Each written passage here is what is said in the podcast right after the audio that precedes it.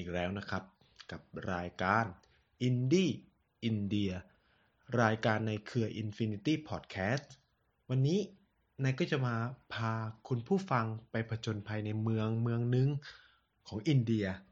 ที่ไนท์เนี่ยได้มีโอกาสไปอยู่ถึง 5 เดือนกว่าๆเลย ซึ่งเมืองนี้นั้นก็คือเมืองบังกลอนั่นเอง หลายคนคงคุ้นหูหรือเคยได้ยินชื่อเมืองนี้กันมาบ้าง เพราะเรารู้จักเมืองบังกาลอร์ กันในหนึ่ง ชื่อที่ว่า Silicon Valley แห่งอินเดีย บังกาลอร์ได้ชื่อว่าเป็น hub ทางการผลิตซอฟต์แวร์ รวมถึงเป็น hub ธุรกิจทางด้านคอมพิวเตอร์ที่ใหญ่ที่สุดแห่งหนึ่งในภูมิภาคเอเชียใต้เลยก็ว่าได้ แต่ถ้าคนที่เคยไปอินเดียหลายครั้งหลายคราหรือไปกันบ่อยครั้งเนี่ยก็คงจะทราบว่านอกจากบังกลอจะเป็นเมือง ศูนย์กลางทางด้านเทคโนโลยีแล้ว บังกะลอยังเป็นหับทางการศึกษาภาษาอังกฤษที่ใหญ่ที่สุดแห่งหนึ่งด้วยไนท์เนี่ยเองก็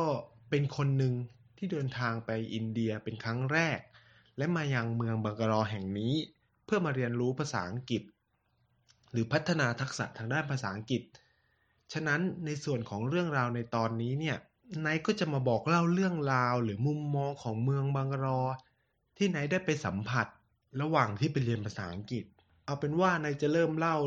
เรื่องราวเกี่ยวกับการตัดสินใจที่จะไปเรียนภาษาอังกฤษ แล้วก็ทำไมถึงเลือกที่จะไปเมืองนี้ ซึ่งเริ่มกันด้วยจุดเริ่มต้นเลยแล้วกัน เพราะว่าหลายคนที่ฟังรายการ Infinity Podcast โดยเฉพาะ Indie India เนี่ยอาจจะสนใจอยากจะไปเรียนภาษาบ้าง หรือส่งคนที่รู้จักไปเรียนเนี่ยนายก็คิดว่า การบอกเล่าเรื่องราวเนี้ยก็จะเป็นแนวทางที่ดีสำหรับคุณผู้ฟังนะครับ เอากันที่จุดเริ่มต้นเลย จุดเริ่มต้นเลยเนี่ย อยากจะบอกก่อนว่าไนท์เนี่ยเป็นคนที่ไม่เก่งภาษาอังกฤษเลย เป็นคนที่แบบใช้คำว่าโง่โง่ระดับต่ำตมเลยก็ว่าได้ เพราะแบบอย่างที่เรารับรู้นะเนาะว่าเราแบบเรียนมาจากโรงเรียนที่เป็นโรงเรียนบ้านนอกเนี่ย การเรียนรู้ภาษาเนี่ยมันก็จะแบบเรียนเพื่อสอบ แล้วก็พูดตรงๆเลยว่า ในรอดจนมาถึงจบมปลายได้เนี่ย ก็เพราะเพื่อนช่วยเนาะทำให้ภาษาเราเนี่ย แทบจะไม่กระเตื้องเลย แบบไม่รู้ด้วยซ้ำว่า เออคำนี้ควรจะแปลว่าอะไรจะตอบโต้ทักทายยังไง จนมาถึงจุดหนึ่งในระดับมหาวิทยาลัยอะซึ่งเราขอเพื่อนช่วยไม่ได้เนาะทำให้ผลที่ออกมาเกรดเราตกต่ำมาก ถึงขนาดที่เราได้ด็อกมา มันถึงเป็นจุดเปลี่ยนสำคัญที่เราต้อง ไม่ได้แล้วเราต้องพัฒนาทักษะภาษาอังกฤษ จากนั้นนายก็ทำศึกษาข้อมูลเนาะว่าเออไปเรียนที่ไหนดีหลายคนเนี่ยก็คงจะแนะนำแล้วว่าเออไปออสเตรเลียจะดีใช่ไหมครับ เพราะว่าออสเตรเลียเนี่ยก็คือเป็นเมืองใหญ่คนใช้ภาษาเยอะแต่ไนซ์เนี่ยมีข้อจำกัดอย่างหนึงก็คือ เงินเนาะเงินทุนที่จะไปเรียนเนี่ยเราไม่ได้มีมากขนาดที่จะไปอยู่ เรียนออสเตรเลียได้เพราะว่า ที่ออสเตรเลียค่าใช้จ่ายค่อนข้างจะสูง เริ่มต้นที่สองแสนกว่าเลยก็ว่าได้ ฉะนั้นนายก็เลยลองมองหาที่อื่นก็อย่างเช่น สิงคโปร์ มาเลเซีย แล้วก็มาสะดุดใจที่อินเดีย เหตุผลที่มาเลือกอินเดีย เพราะว่ามีเพื่อนเคยไปเรียนนะครับที่เคยเคยเรียนมาก่อนหน้านี้ แล้ว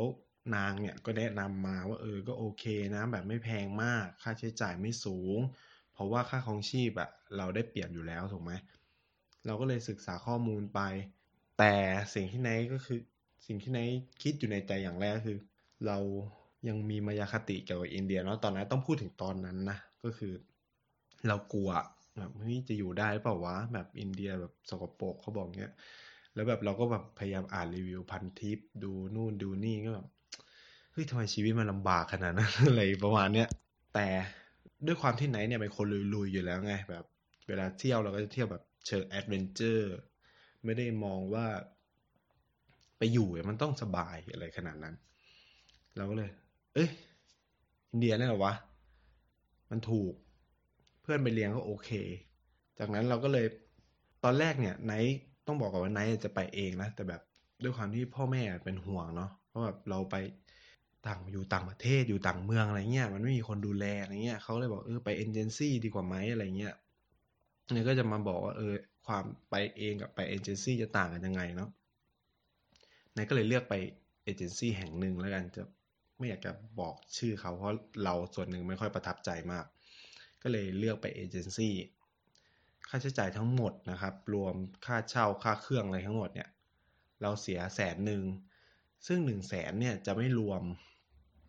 ค่ากินอยู่ของเรานะครับ ฉะนั้นก็คือ ไนท์ไปสี่เดือนเนี่ยหนึ่งแสนน่าจะรวมค่าเรียน ค่าที่พัก แล้วก็ค่าตั๋วเครื่องบินไปกลับทั้งหมดแล้วอะงั้นมาต่อกันเลย ด้วยมันเริ่มมาเลยว่า ช่วงที่ไปเรียน ต้องบอกก่อนว่า ด้วยความที่ครั้งเนี่ยเป็นครั้งแรกที่ได้ไปต่างประเทศเลยนะมันก็จะมีคือหลายคนคงอาจจะเป็นหรือไม่เป็นก็ได้ แต่สำหรับไนท์เนี่ยมันรู้สึกตื่นเต้นมากหนึ่งคือเราไปต่างประเทศครั้งแรกสองคือเราไปอยู่ต่างประเทศ นานๆ เพราะมันประมาณห้าเดือนเต็มๆเลยอะ่ะ มันก็มีอารมณ์ว่าเฮ้ยแบบช่วงที่ใกล้จะไปเนี่ยแบบเครียดมากเออจะไปดีไหมเนี่ยเออแบบไม่เคยไปอยู่ต่างประเทศ ไม่เคยแบบไกลจากพ่อแม่นะแบบอารมณ์แบบยังเป็นเด็กอะ่ะก็เลย เออจ่ายเงินไปแล้วยังไงก็ต้องไปอะไรเงี้ยก็แต่โชคดีครับก็คือ ตอนที่เราไปเนี่ย มันเหมือนไปกันหลายคน ด้วยความที่มันไปเอเจนซี่เนี่ยก็คือ มันก็จะมีแก๊งอะ่ะ ซึ่งตอนนั้นในไปเนี่ยจะมีแก๊งที่ไปเรียนที่เดียวกันไหนเนี่ยทั้งหมดสามคนเลย ซึ่งอย่างไรก็จะมาบอกชื่อพวกคนพวกนี้นะครับ เพื่อนๆเหล่านี้ของไนท์ที่แบบเออจะอยู่ด้วยกันเป็นเวลาสี่เดือนกว่าๆเต็มๆเลย ตอนที่เราขึ้นไนท์จะเล่าตั้งแต่ฉากที่ขึ้นเครื่องบินเพราะไนท์ตื่นเต้นมาก ก็คือ ตอนขึ้นเครื่องบินไปเนี่ย ทั้งลำเนี่ยโอ้โห แบบแขกเยอะมาก แขกแบบแขกอินเดียแบบเต็มไปหมดเลย แต่ด้วยความโชคดีเหมือนบุญบุญเยอะบุญเยอะได้นั่งข้างคนญี่ปุ่น ก็จะแบบเออเขาจะเป็นคนนิ่งๆนั่งอ่านหนังสืออะไรเงี้ยเราก็จะเออแต่เพื่อนที่แบบไปเจอแขกเต็มๆสวยไปด้วยความที่พวกแขกก็จะเยอะนะเวลาอยู่เขามีจะสั่งนู่นสั่งนี่แบบเหมือนเขาต้องได้ทุกอย่างอะแบบอารมณ์แบบฉันจ่ายมาแล้ว ฉันจะสั่งอะไรก็ได้เลยประมาณเนี้ย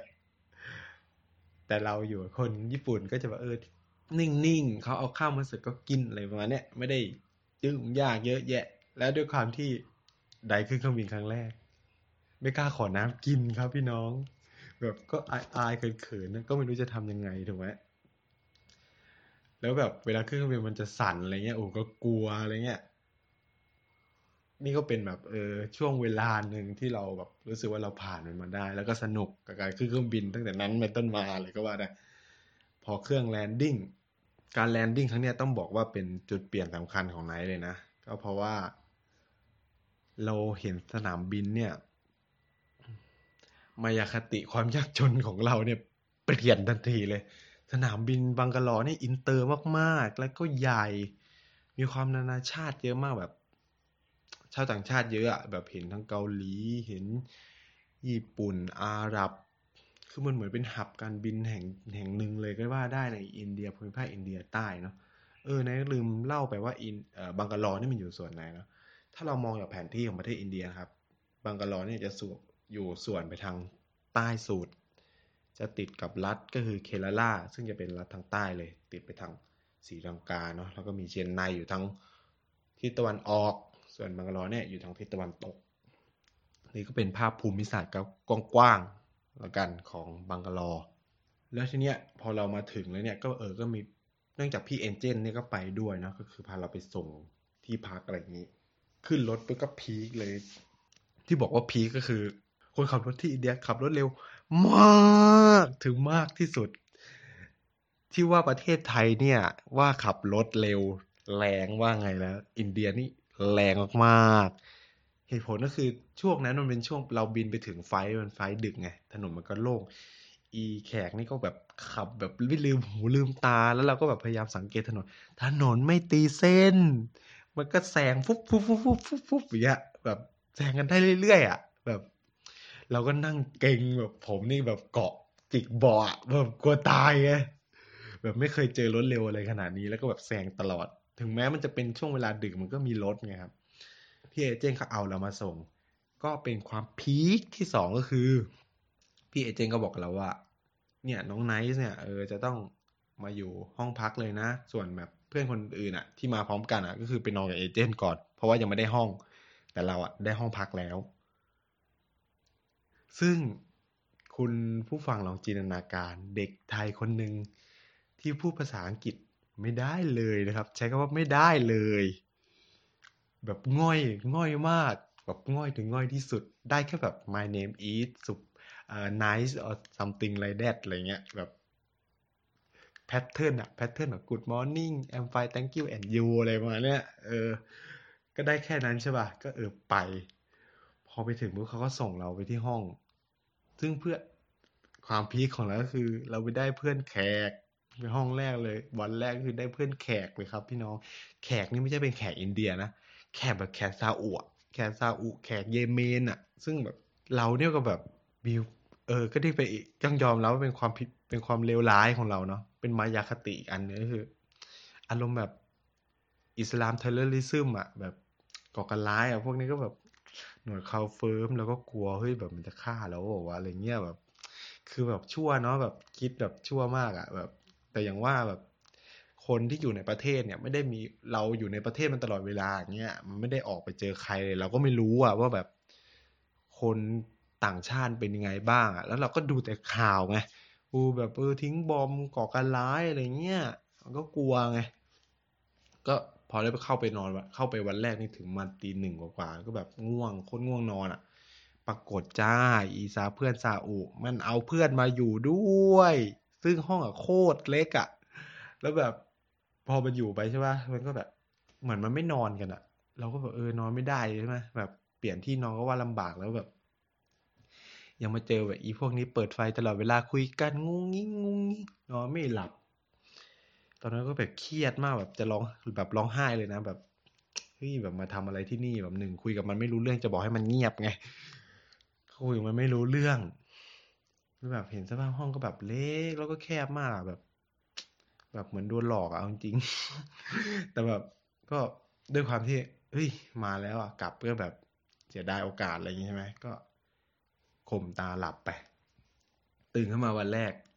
สิ่งแรกคิดเลย หาน้ำกิน แบบแบบหาน้ำไม่เจออะเข้าใจว่าแบบไม่รู้จะกินน้ำยังไง อนแรกก็นึกว่าเฮ้ยอินเดียคงกินน้ำก๊อกอะไรเงี้ยแบบเออกำลังจะเปิดก๊อกกิน อีเพื่อนอาหรับเดินเข้ามาโนโนโนแล้วก็เฮ้ยกินแสดงว่าเราก็เออเราก็พอรู้นะแบบมันต้องบอกว่ากินไม่ได้เว้ยอะไรประมาณเนี้ยแล้วด้วยความนางใจดีอะนางก็พยายามสื่อสารกับเราแต่เราฟังไม่รู้เรื่องนั้นตอนนั้นนางก็จูงเราไป จูงไปถึงร้านขายของ ก็เลยได้น้ำกิน เชื่อไหมว่าแบบความโง่ของไนท์เนี่ย ถึงขนาดที่แบบ ไม่รู้ว่าจะพูดยังไงเพื่อจะซื้อน้ำหยิบวางจ่ายตังค์จบ ถามแค่ว่า how much ได้แค่นี้ how much นางก็บอกมากี่บาท แล้วก็แบบเออ จ่ายไปดีนะที่แบบตัวเลขยังพอได้อะไรอย่างนี้ นี่ก็เป็นวันแรก แล้ววันแรกคือเอเจนต์ก็พาเรา มารับเราวันแรกนี่ยังไม่ได้เรียนนะ ก็คือเอเจนต์ก็มารับเราก่อน เพื่อแบบเหมือนไปโฮมรูมอะไปร้านอาหารแห่งหนึ่งในใจกลางเมืองของบังกาลอเนาะ ว่าแบบบอกเล่าเกี่ยวว่าเออจะใช้ชีวิตยังไงที่ไหนที่เป็นที่แลกเงินแจกซิมโทรศัพท์เติมเงิน ซึ่งย่านที่เราไปเนี่ยก็เป็นย่านใหญ่เขาเรียกว่า MG Road ถ้าคนที่ไปบังกาลอคงจะรู้นะว่าย่านนี้เออเป็นเหมือน สยาม สยามของเมืองไทยเลยก็ว่าได้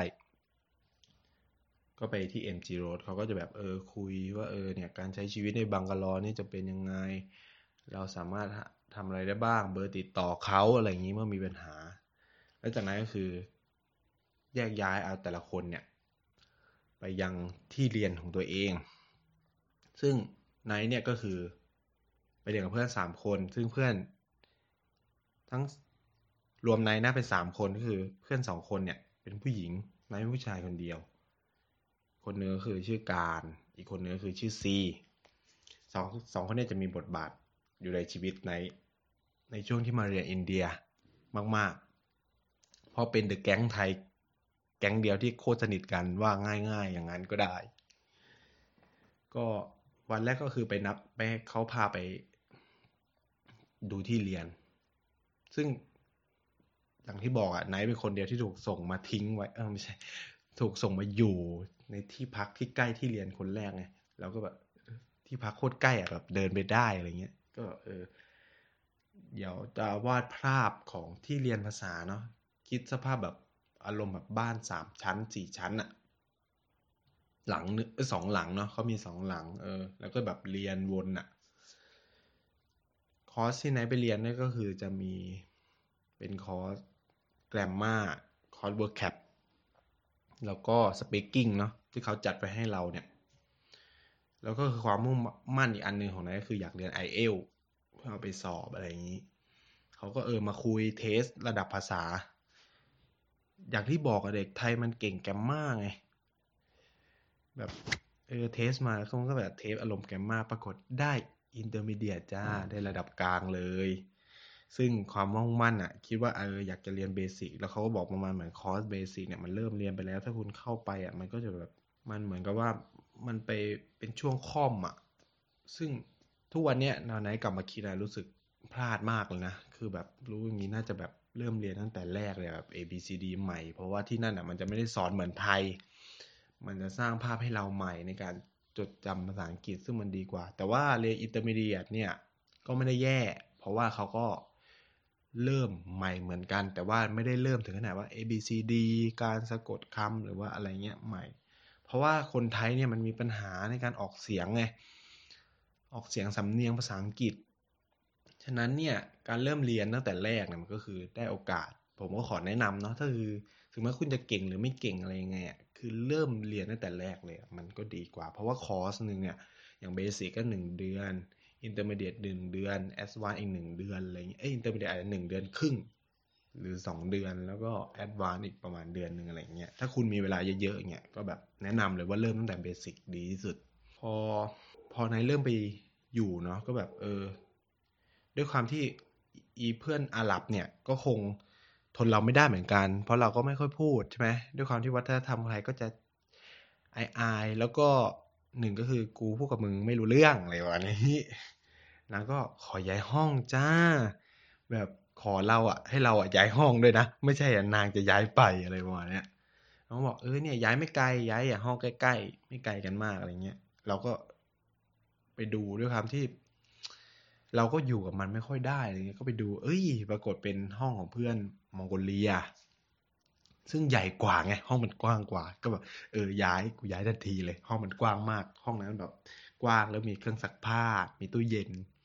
ด้วยความที่แต่ห้องนั้นอะไม่มีนะห้องเนี้ยมี ห้องที่แบบคนมองโกเลียอยู่มันมีเพราะว่าพวกเนี้ยมันเหมือนแบบรุ่นพี่มันทิ้งไว้ให้อะไรประมาณนี้ยเราก็เออย้ายย้ายย้ายย้ายอะไรเงี้ย แล้ว ด้วยความที่แบบก็ลองคุยกันดูอะไรเงี้ยจริตก็ตรงกันอีก คนมองโกเลียก็แบบคล้ายๆ คนเอเชียตะวันออกอะก็จะเป็นเนิบๆนิ่งๆ ไม่ค่อยแบบยุ่งกับคนอื่นมาก มันจะไม่เหมือนแขกนะ แขกมันจะแบบแขกอาหรับเนี่ยมันจะเจาะแจะมันจะเยอะ แบบเยอะเยอะเยอะมาก เราปวดหัวกับมันสุดแล้วแบบแต่ว่าเพื่อนมองโกเลียก็ดีแบบ ถ้าแนะนำนะ ถ้าแบบใครได้ไป ผมเนี่ย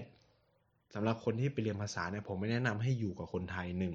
แบบพักกันนะ อย่าอยู่กับคนไทยสองคือ พยายามหาเมดอะอย่าไปอยู่คนเดียวอยู่คนเดียวเหงามาก แล้วคือการอยู่กับเมดเนี่ย มันทำให้เราได้เขาเรียกว่า พัฒนาทักษะการพูดอยู่ตลอดเวลา และเมดที่ผมแนะนำก็คือชาวเอเชียไม่ว่าจะญี่ปุ่นเกาหลี หรือจะเป็นมองโกเลีย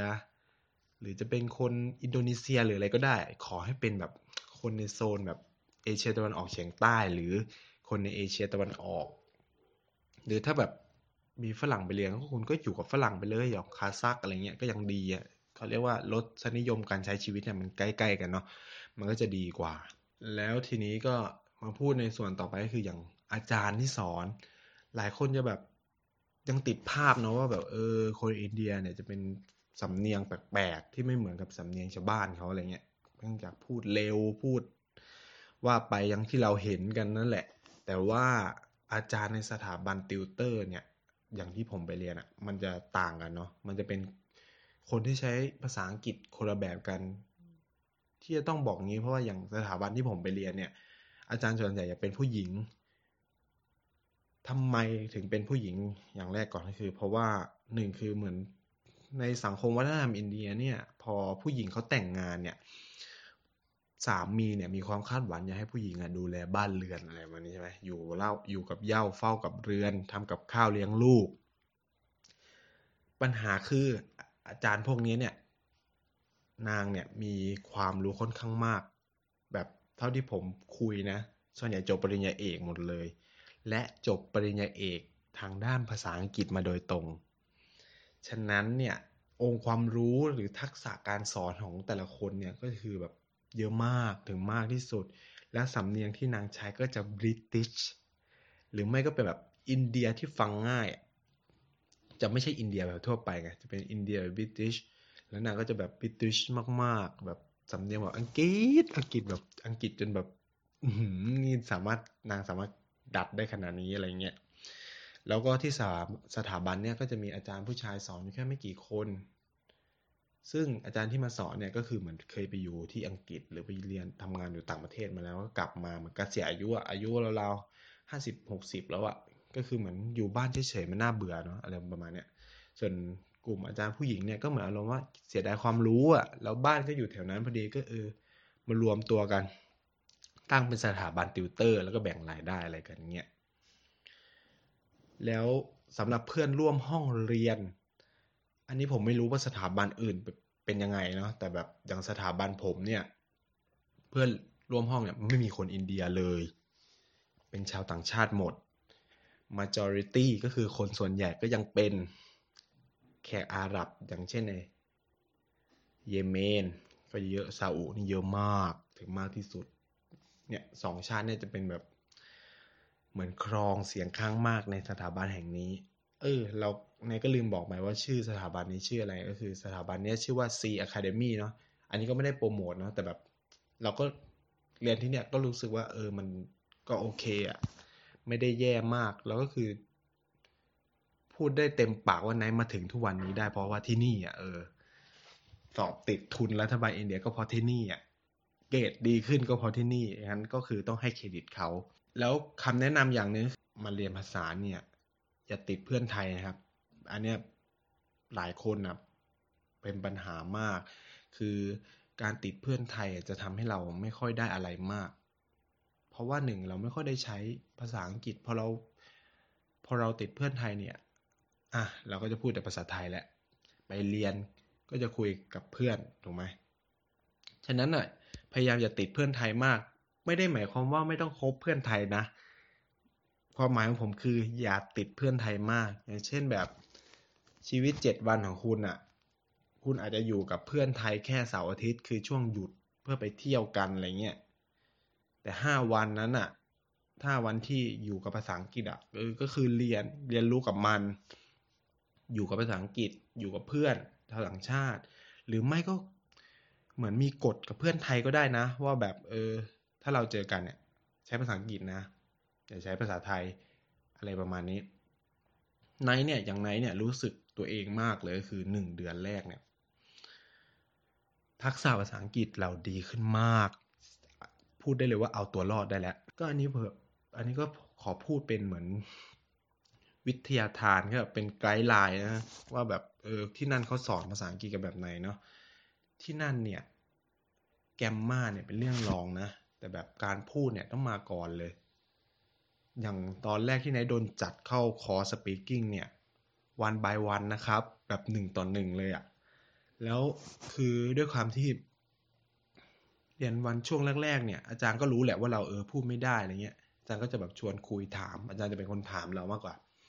ถามเออแบบมาจากไหน มีครอบครัวอะไรเงี้ยถาม ถามมาคำถาม basic ง่ายๆที่เราพอจะรู้ได้เหมือนให้เราเริ่มกล้าที่จะพูดมากขึ้น เพราะว่าแกก็แบบเหมือนสอนเด็กไทยมาหลายรุ่นนะแกก็พูดว่าเด็กไทยเนี่ยแบบ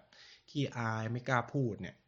เป็นปัญหานะอะไรเงี้ยแต่เด็กไทยอะเออ grammar structure เนี่ยเป๊ะเขาบอกเวลา writing เนี่ยโอ้โหพัฒนาการของเด็กไทยจะแบบดีสุด แต่ว่าเวลาพูดเนี่ยหนึ่งสำเนียงก็ ด้วยความที่กลัวสำเนียงตัวเองนะแกก็พูดคำแรกเลย อย่าไปกลัว ถ้าฉันฟังรู้เรื่องคนอื่นก็ฟังรู้เรื่องไรประมาณนี้ยแค่กล้าพูดไว้ก่อนอะไรเงี้ยนี่ก็เป็นแบบสิ่งที่แบบอาจารย์อินเดียเขาแนะนำแล้วที่นี้พอเราเริ่มสักหนึ่งอาทิตย์เนี่ยเริ่มแบบเริ่มพูดมากขึ้นอะไรเงี้ยอาจารย์ก็จัดหนักเลยนะให้ดูหนัง อาจารย์ก็บอกว่า เนี่ยไปดูหนังนะแบบดูหนังที่เป็นแบบซาวแท็กห้ามเปิดซับ ซับภาษาอังกฤษก็ห้ามเปิดนะ แบบเรื่องเหนือให้ดูห้ารอบ แบบสี่รอบแรกเนี่ยไม่ต้องเปิดซับพอรอบที่ห้าเนี่ยก็เปิดซับภาษาอังกฤษ แล้วแกก็บอกว่า แล้ววันต่อมาเนี่ยก็มาเล่าให้ฉันฟัง ฉะนั้นเนี่ยวันวันหนึ่งเนี่ยผมก็จะหมดเวลาไปกับดูหนังมากๆเลยก็แบบ แล้วก็แบบรู้สึกว่ามันได้จริงๆนะการดูแบบดูเรื่องแรกที่แกให้ดูคือแบบแฮร์รี่พอตเตอร์เพราะแฮร์รี่พอตเตอร์ใช่ไหมที่แบบ แกบอกว่าเออ ให้ให้ฟังสำเนียงของเฮอร์ไมโอนี่ให้ดีแบบเนี้ยเออแบบเนี้ยจะเป็นแบบ British จริง ๆ อะไรประมาณเนี้ยเราก็ฟังแบบจำได้เลยว่าช่วงนั้น แบบจำจนแบบรู้ได้เลยว่าใครจะพูดคำว่าอะไรออกมา แบบ เออ แบบมันถึงขนาดนั้นนะแล้วแบบแกก็พยายามเออดูเสร็จแล้วก็มาเล่าให้ฉันฟังเนี่ย ก็จะเป็นแบบเขาเรียกว่าเป็นการบ้านของ class speaking ที่เราจะต้องมาพูด มาพูดเหมือนมาเล่าเรื่องแฮร์รี่พอตเตอร์ให้แกฟังอะ ดูแฮร์รี่พอตเตอร์จบทุกภาค ดูนาเนียจบทุกภาค ตอนนั้นไปเรียนนะ คือแบบเออเป็นแบบการเรียนภาษาที่มันก็ไม่เชิงว่าบังคับเรามากเอาหนึ่งแล้วก็สนุกกับการดูหนังเนาะแล้วก็คือเราไม่เคยเราดูแต่เหมือนแบบภาคไทยอะ่ะมันก็ไม่ได้ยินเสียงภาษาอังกฤษจริงคือพอมาดูแล้วอะ่ะคือในสนุกนะ เพราะว่าเราดูแปลไทยเนี่ยอารมณ์การพูดอะ่ะมันไม่ได้เท่าไงพอภาษาอังกฤษเนี่ยโอ้โหนะเหมือนก็เรียกคำมันรับกับ สีหน้าที่ออกพอดีอะไรเงี้ย มันก็จะแบบเออ เจ๋ง แล้วเหตุผลที่เขาให้เรียนภาษาอังกฤษแบบจำจากภาพยนตร์เพราะว่าเวลาเราจำเนี่ย เราจะไม่ได้จำแบบทานสเลตหรือการแปล เช่น walk ไปว่าเดินเนี่ย สมมุติแบบเฮอร์มานี่คุยกับร้อนว่าเออจะเดินไปที่นั่นเนี่ยไอ้บอก I will walk to there something like that เงี้ย เออจะไปที่ไหนอะไรเงี้ย สิ่งที่เราจะเห็นคือเราจำเป็นภาพใช่ไหมว่า walk มันคือ อากับกิริยาแบบนี้อะคือพอเราจำเป็นภาพเนี่ยมันก็จะติดตัวเราไปตลอดเวลาเลย ซึ่งเนี่ยมันคือการเรียนภาษาที่มันดูง่ายนะ แต่ทำไมประเทศไทยมันทำไม่ได้อะซึ่งผมก็รู้สึกแปลกใจมาก แล้วคือแบบเนี่ยผมมาอยู่เดือนหนึ่งอะพูดภาษาได้วะแต่เด็กไทยเนี่ย หรือผมเองเนี่ยเรียนมากี่ปีอะเรียนจนถึงมหาลัยอะไม่ได้อะไม่ได้แบบนี้ เราไม่กล้าพูด เราสื่อสารกับชาวต่างชาติไม่ได้ เนี่ยรู้สึกว่ามันเป็นแบบเวสอะหรือแบบมันสูญเสียเวลาไปมาก ๆ เลยกับชีวิตกับเรื่องพวกนี้เนาะแล้วมาพูดถึงเพื่อนร่วมคลาสดีกว่า ด้วยความที่แบบมัน international แต่ก็คือมันก็มีเด็กไทยอะก็คือแก๊งผมอะที่ไปอยู่ด้วยกันนั่นแหละ แต่แบบเราก็มีไม่กดนะ ถ้าอยู่ในคลาสเนี่ยอย่าพูดไทยพูดภาษาอังกฤษแล้วคืออาจารย์ด้วยอาจารย์ก็บอกถ้าพูดไทยนะ จะต้องเขียนศัพท์หรืออะไรมาเงี้ยเหมือนมีบทลงโทษที่ ที่รู้กันอะไรเงี้ย แล้วก็ไนท์ต้องบอกว่าไนท์โชคดีด้วย ได้เรียนคันเล็กมากเรียนประมาณสี่คน และอีกคนนึงก็คือเป็นป้าญี่ปุ่น ป้าญี่ปุ่นแบบป้าจริงๆอะห้าสิบกว่าเงี้ย แต่แบบนางเนี่ยเป็น inspiration ที่ยิ่งใหญ่สำหรับไนท์มากๆเลย อย่างที่บอกคือหนึ่งเราไม่เคยเจอชาวต่างชาติชาวต่างชาติเลย แล้วนี่ก็เป็นแบบคนญี่ปุ่น อย่างต่อปี ตอนปีหนึ่งเนี่ยนะเคยรับเป็น host ชาวญี่ปุ่นเนาะด้วยความที่ตอนนั้นก็ง่อยภาษาอังกฤษก็สื่อสารเขาไม่ได้เหมือนกัน ก็เลยแบบไม่ได้มีโอกาสได้เรียนรู้ชีวิตอะไรของเขาเนี่ย แล้วมาเจอป้าญี่ปุ่นคนนี้อายุห้าสิบกว่านางเนี่ยแบบ อารมณ์แบบคนเกษียณอายุแล้วกำลังเที่ยวรอบโลกอะ่ะก็ถามนะว่าทำไมถึงมาเริ่มที่อินเดียนะก็บอกเอออยากเรียนภาษาก่อน เพราะว่าการไปเที่ยวเนี่ย ถ้าภาษาไม่ได้มันก็จะเป็นปัญหาถูกไหมางก็บอกเอออยากมาเที่ยวภาษาแล้วนางก็อยากมาเรียนโยคะอะไรอย่างนี้ แล้วก็เรียนดนตรีด้วยแบบโอ้โหแบบชีวิตนางดูมีความสุขอะนางแบบเที่ยวมาหลายที่มากอะไรเงี้ย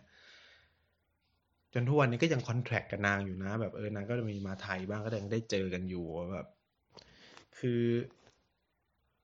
ผมไม่รู้นะว่าแบบเป้าหมายในชีวิตของคนน่ะ มันเป็นมันเป็นยังไงบ้าง แต่แบบคนญี่ปุ่นหลายคนอะมี เป้าหมายในชีวิตก็คือการเที่ยวรอบโลกแล้วออกไปเผชิญโลกกว้าง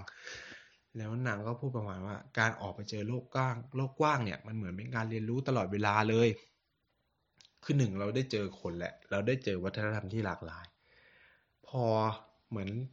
เราได้ออกจากคอมฟอร์ทโซนเงี้ยออกจากพื้นที่ที่เรารู้สึกว่ามันปลอดภัยอะเฮ้ยแบบเหมือนเราก้าวไปอีกขั้นหนึ่งอะหรือแม้แต่ไนท์เองเนี่ยก็รู้สึกอย่างนั้นนะเพราะแบบตอนที่เราออกมาจากเมืองไทยอะ เมืองหนึ่งที่แบบเออปกปักรักษาเราอย่างดีมาอยู่ในประเทศอินเดียที่แบบเออมันโคตรเลวเออไม่ใช่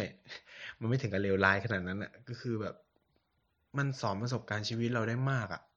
คือถ้าเราเปรียบเทียบนะ มันเป็นโอกาสมากเลยนะ แบบคนที่ได้ออกไปท่องในโลกกว้างหรือไปในพื้นที่ใหม่ๆอะไม่ได้จำกัดเฉพาะว่าต้องไปต่างประเทศนะ แค่คุณออกจากกรุงเทพ